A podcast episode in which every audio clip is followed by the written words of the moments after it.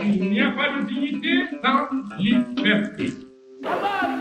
Je vous demande à tous de ne reculer devant aucun sacrifice. Gloire éternelle au peuple qui lutte pour leur liberté. If it needs be, it is an idea for which I am prepared to die.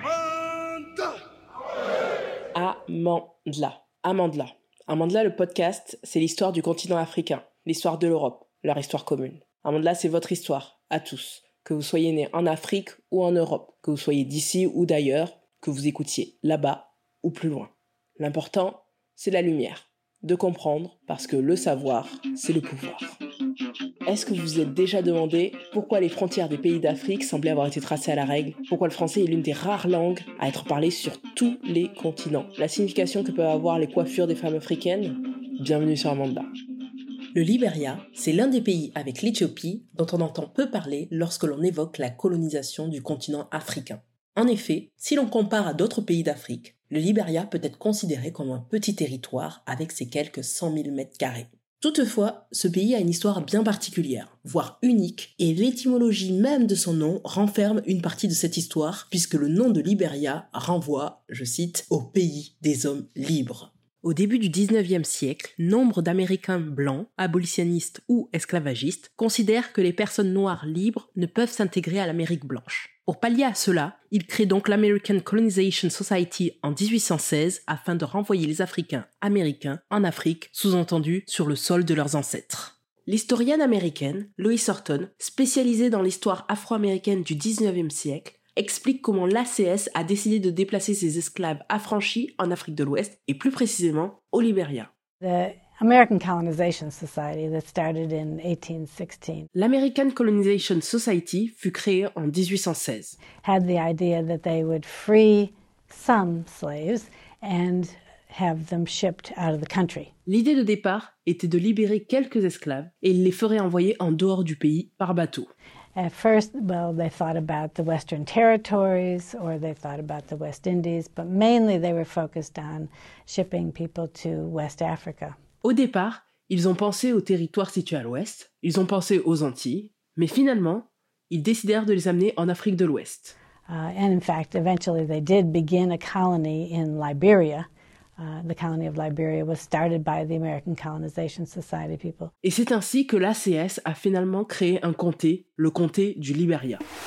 L'American Colonization Society, ou ACS, voulait déplacer les personnes noires affranchies car elle craignait que leur nombre grandissant n'encourage les esclaves à mener une rébellion comme en Haïti. L'ACS a donc acheté un territoire en Afrique, près du cap Mesurado, nommé ainsi par les Portugais, pour y envoyer les anciens esclaves. Ce territoire qui avait une existence propre avant est officiellement fondé en 1822 par l'ACS. Le pays s'appellera Liberia et sa capitale Monrovia en l'honneur du président des États-Unis de l'époque, James Monroe. L'ACS envoie les derniers esclaves affranchis au Liberia en 1904. Ce sont environ 12 000 personnes noires qui ont été déplacées des États-Unis vers le Liberia pour s'y installer en moins d'un siècle. C'est à la fois beaucoup et peu lorsqu'on connaît les conditions de voyage qui étaient difficiles et ce ne sont pas moins de 40% des personnes qui mourraient avant d'arriver au Liberia. Comme l'a dit le professeur Tom W. Chick dans son livre Behold the Promised Land, l'organisation a continué à envoyer des personnes au Liberia bien qu'elle fût consciente des faibles chances de survie. Ils se considéraient comme des humanitaires accomplissant l'œuvre de Dieu. Ce point de vue leur permettait d'accepter certaines réalités de leur croisade. Tous les problèmes, y compris ceux de la maladie et de la mort, étaient considérés comme les épreuves inhérentes que Dieu avait placées sur leur chemin pour tester leur détermination et leur courage. Cette arrivée au Liberia et cette implantation ne se fait pas sans heurts, car les Américano-Libériens, qui sont ces anciens esclaves affranchis venus coloniser le Liberia, vont mettre en place un système de domination sur les groupes de personnes qui vivaient déjà sur le territoire et une ségrégation qui s'apparente à celle qu'ils ont connue sur le territoire américain. Les autochtones, c'est-à-dire les personnes qui ont été de tout temps sur ce territoire, n'ont légalement pas la possibilité d'acheter des terres et se voient obligés de payer de lourdes taxes. Ils se voient imposer le travail forcé par les esclaves affranchis pour exploiter les VA, notamment pour le compte de la multinationale Firestone Tire and Rubber Company, aujourd'hui Bridgestone. It's Bridgestone or nothing? Le Liberia devient officiellement indépendant des États-Unis à partir de 1847. Cependant, les Américano-libériens vont instaurer un mode de fonctionnement sur le modèle américain.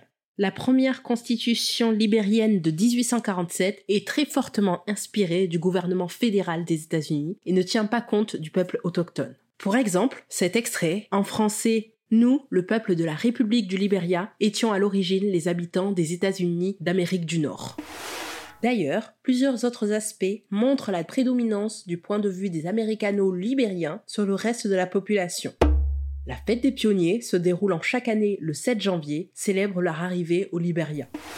Le Matilda Newport Day était célébré jusqu'à son abolition en 1980 pour honorer la figure américano-libérienne controversée de Matilda Newport qui aurait défendu le Cap Mesurado et Monrovia contre les natifs du Liberia.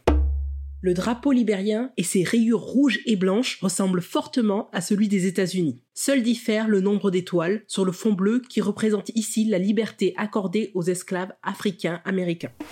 La devise du pays, en français L'amour de la liberté nous a amenés ici, montre à quel point l'existence des natifs est niée dans l'écriture de l'histoire et de la politique du pays les Américano-libériens conservent leur nom d'esclaves pour se différencier du reste de la population et se marient entre eux pour conserver leur patronyme.